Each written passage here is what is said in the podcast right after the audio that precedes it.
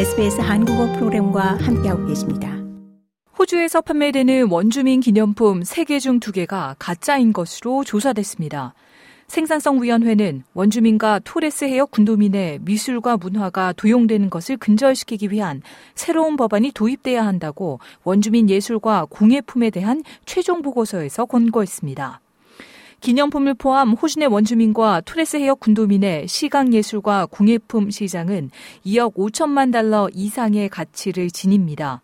원주민 스타일 기념품을 판매하는 시장도 8천만 달러의 가치를 지니는데 3개 중 2개는 가짜이거나 원주민과 아무런 연관성도 없다고 해당 보고서는 보고했습니다.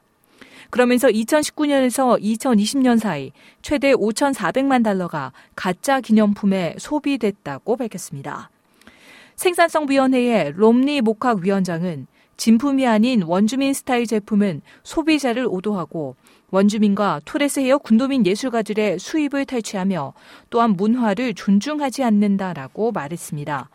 보고서에서는 또한 가짜 예술이 신성한 상징과 이야기를 오용하고 전통적인 법을 훼손함으로써 피해와 불쾌감을 준다고 지적됐습니다. 그 밖에도 해외 여행객들의 60%가 가짜 예술을 구입하고 있는 것으로 드러났습니다. 린다 버니 원주민 장관은 변화가 필요하다고 말했습니다. 그러면서 연방 정부가 권고 사항들을 신중히 검토하겠다고 밝혔습니다. 현재 원주민 공동체는 도용을 막을 수 있는 수단이 제한적입니다.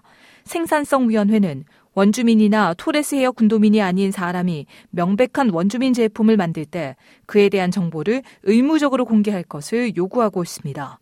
가짜 원주민 예술을 금지하는 것보다 구매자들을 더 진품으로 유도하는 것이 효과적인 방법이 될 것이라는 주장입니다.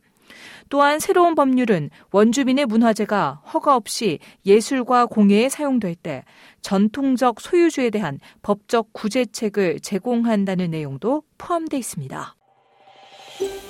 더 많은 이야기가 궁금하신가요? Apple Podcasts, Google Podcasts, Spotify 또는 여러분의 포드캐스트를 통해 만나보세요.